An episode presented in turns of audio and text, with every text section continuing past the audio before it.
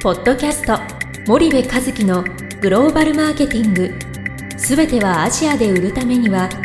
過去1000社以上の海外展開の支援を行ってきた森部和樹がグローバルマーケティングを分かりやすく解説します。こんにちはナビゲーターの東忠夫です。こんにちは森部和樹です。じゃあ森部さんあの、まあ、前回の引き継ぎ続きなんですが、はい、はい、ちょっと前回の回答をちょっとまとめていただくと、どんな感じになるのかえー、っと何話したっけ？えっとそのそうだね。質問があってその質問っていうのは、は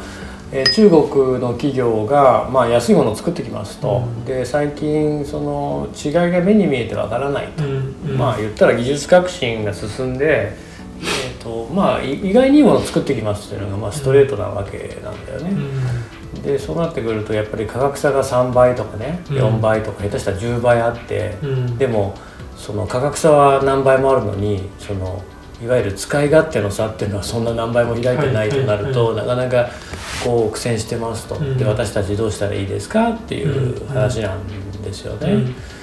であの一番はその付加価値の高いオンリーワンの商品を作っていくってことが非常に重要なんだけど、うん、そんなのねものすごく大変なことなわけじゃないですか、うん、全てが全て1から10までそんなもの作れないわけなので、はいはい、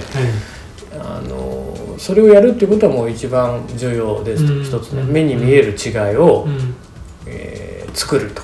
い。うことは重要でで残念ながら世界では違いが目に見えないとお金は出さないっていう話なんですよね。でそうするとやっぱりその世界標準の価格っていうものを中国メーカーがもう作ってっちゃってるんだとすると、うん、そこで戦うしかない、うん、それを踏まえてグローバル戦略を組み替えるっていうことをしないと、はい、時間をかけて中長期で自利品になっていくってだけなんですよね。うん、だってそうでしょ？だって違いがないのに意味わかんないじゃないですか、はいはい、3倍4倍って。でそこの商品じゃなきゃダメだっていうね、うんうん、その明らかな違いがあればいいですよ、はい、例えばね面白いのはねヤマハのピアノも、うん、中国製のピアノもヨーロッパのステインウェイ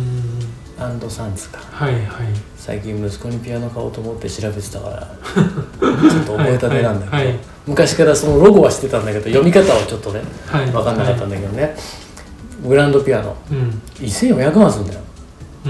車かお前と思ったんだよね それで一方でねヤマハとか中国製は、はい、多分数十万円から、ね、まあ言っても100万とかね、はい、そんなもんですと、はい、じゃあこのね1400万でグランドピアノを売る、うん、そのヨーロッパのピアノメーカーさん、はい、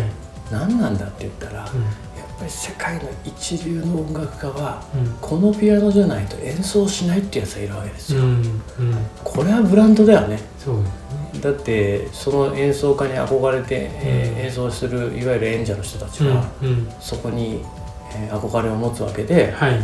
でそれがまあ言ったら、まあ、圧倒的になっていくわけじゃない、だから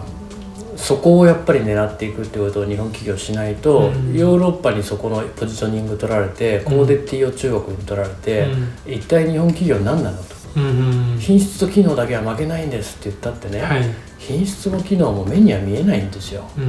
でも目に見えるのはブランドと、あと価格なんですよね、はい、でも品質と機能は目に見えない、ここをねやっぱりね考え直す必要があって、うん、目に見えないもので金を取ろうっていうのは大きな間違いだと僕ははいはい、っていう話をしたんですよね、うん、そうするとどうしたらいいんでしょうかねっていう、まあ、どうしたらいいかいいかって、はい、いやだからその違いをね目に見える違いをやっぱり出すしかなくて、うん、でそれはどういうことかっていうと圧倒的なイノベーションで、うん、あのその業界の常識破りのような商品を出していくみたいなね、はいはい、えー、ことをやる、うん、これはあの必ずしもその技術っていう意味だけじゃなくてね、うん。はい、既存の技術とアイデアを組み合わせて、えー、新しいものを出していく。だ、この間の例に出したようなだとペンとかだとさフリクションペンなんかまさにそうでしょ、はい、あのあれだと思うんだよね。あと、その、えっと、チョコレートの世界なんかでいうとさあのビフィズス菌が入ってるんだっけ？なんだっけ？あだあのなんだあのえー大腸菌じゃね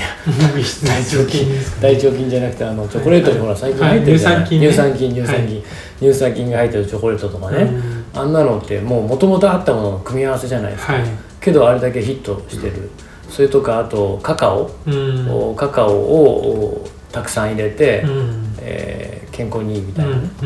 んあまあああいうものもそうだと思うんだけども、うん。ああいうものっていうのはまさに付加価値ですよね、うんもしくはやっぱりブランド力を作っていかなつけていかなきゃいけなくて、はい。ここのメーカーのチョコレートを買うことがステータスにならないといけない、えーまあこれもヨーロッパのブランドのチョコレートが多いよね。ゴディバにしかり、はいはい。何にしかり。はい。だからそういうブランドの投資はあまりにもしてこなくて日本企業ってのは品質と機能にしか投資をしてこなかったので、うん。あのそういうことをこれからはやっぱりやっていかないといけなくて。ではい。ブランド築くのってね四半世紀かかるんですよ。うんで本当に一流ブランドになるにはね100年かかるんですよね。うん。うんヨーロッパの一流ブランドってやっぱ100年かけてるんですよ時間をね、うん。だからやっぱり今のうちからそれをやっていかないといけないと。はい。でそれができないんだったら、うん。コモディティ化の世界でグローバル競争するしかなくて、はい。中国企業にできることをなんで日本企業できないんですかっていう話で、うん。うん。それはやらないだけでしょっていう話なんですよね、うん。だって彼らできてるわけですから、うんなのでそこの領域で腹決めて戦う、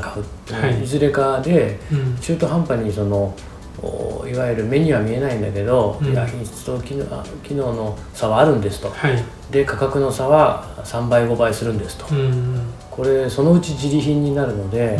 う、ん。日本の経済がどんどんどんどんこう停滞していったら、うん。あおそらくうまあなかなか厳しくなってくるとはい。思います。了解しました。はい、じゃあ森内さん今日はここまでにしたいと思います。はい。ありがとうございました。はい、ありがとうございました。本日のポッドキャストはいかがでしたか？番組では森部和樹へのご質問をお待ちしております。